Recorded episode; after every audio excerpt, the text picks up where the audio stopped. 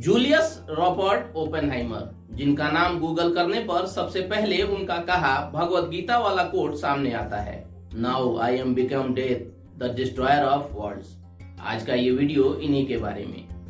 16 जुलाई 1945 का दिन था। अमेरिकी वैज्ञानिकों का एक ग्रुप न्यू मैक्सिको में एक टेस्ट करने जा रहा था। दुनिया के पहले सफल एटॉमिक बॉम्ब एक्सप्लोजन का टेस्ट। ज़ाहिर है इसे गुप्त रूप से किया जा रहा था। दुनिया इसे अब मैनहेटन प्रोजेक्ट के नाम से जानती है। इस टेस्ट में ओपेनहाइमर फिट हुए टेस्टिंग से ठीक तीन साल पहले।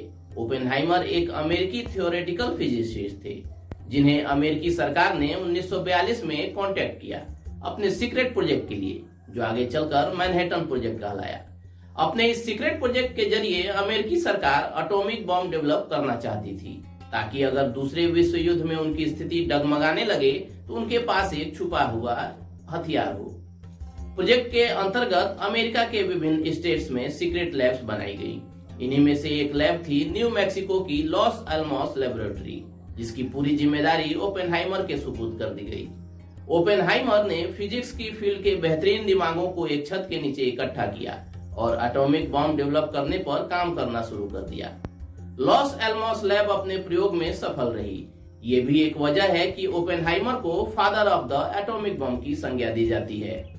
अब फिर से लौटते हैं 16 जुलाई 1945 की तारीख पर। दूसरा विश्व युद्ध अभी खत्म नहीं हुआ था। हालाँकि एलाइड फोर्सेस ने यूरोप में अपनी जीत घोषित कर दी थी, लेकिन जापान ने अभी भी उनके सामने घुटने नहीं टिकाए थे, जैसा अमेरिका चाहता था, वैसा हुआ भी।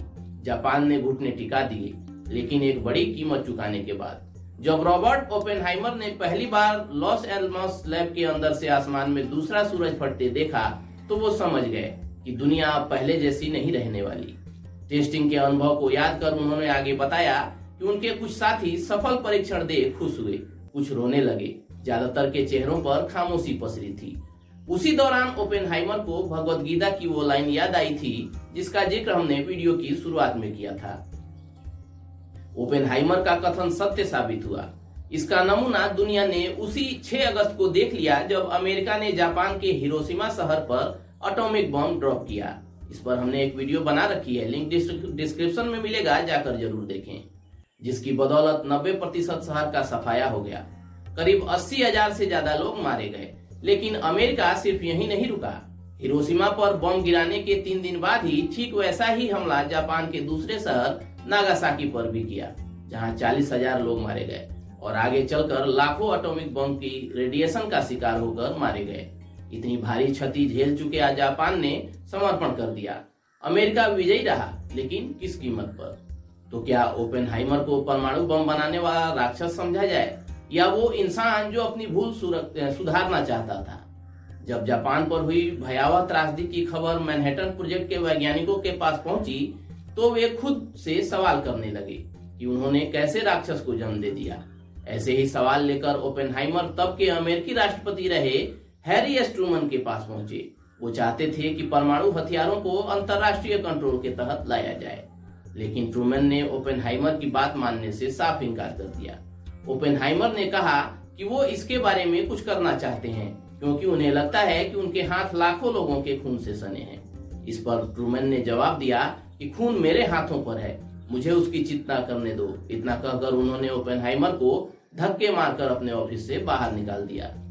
बताया जाता है कि ओपेनहाइमर को भविष्य के गर्भ में पल रही संभावना का डर था। वो संभावना जहाँ परमाणु हथियारों से जंग लड़ी जाएगी। ओपेनहाइमर सुनिश्चित करना चाहते थे कि ऐसा भविष्य कभी न आए। इसलिए जब उन्नीस सौ उनचास में US atomic energy commission hydrogen bomb विकसित करने की कोशिश कर रहा था तो ओपेनहाइमर कमीशन से मिले। दरखास्त की कि कमीशन ऐसा कदम न उठाए। यहाँ बता दें कि दूसरे विश्व युद्ध के बाद परमाणु हथियारों का सारा जिम्मा मैनहेटन प्रोजेक्ट की जगह यूएस एटॉमिक एनर्जी कमीशन के हाथों में आ चुका था। जैसा कि होना था, कमीशन ने ओपेनहाइमर की बात नहीं मानी। हाइड्रोजन बम बनाया भी और उसे उन्नीस सौ बावन में टेस्ट भी किया। इस दौरान ओपेनहाइमर लगातार सरकार के इस फैसले का विरोध कर रहे थे।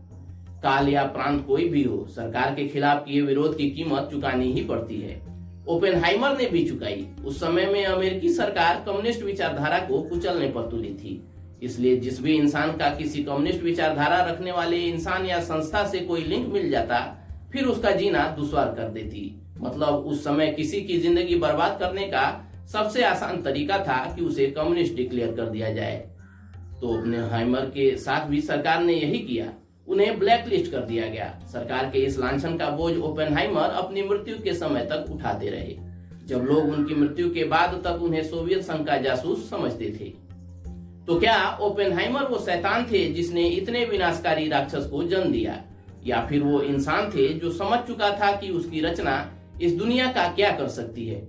आप चाहें तो अपने जवाब कमेंट्स करके हमें बता सकते हैं।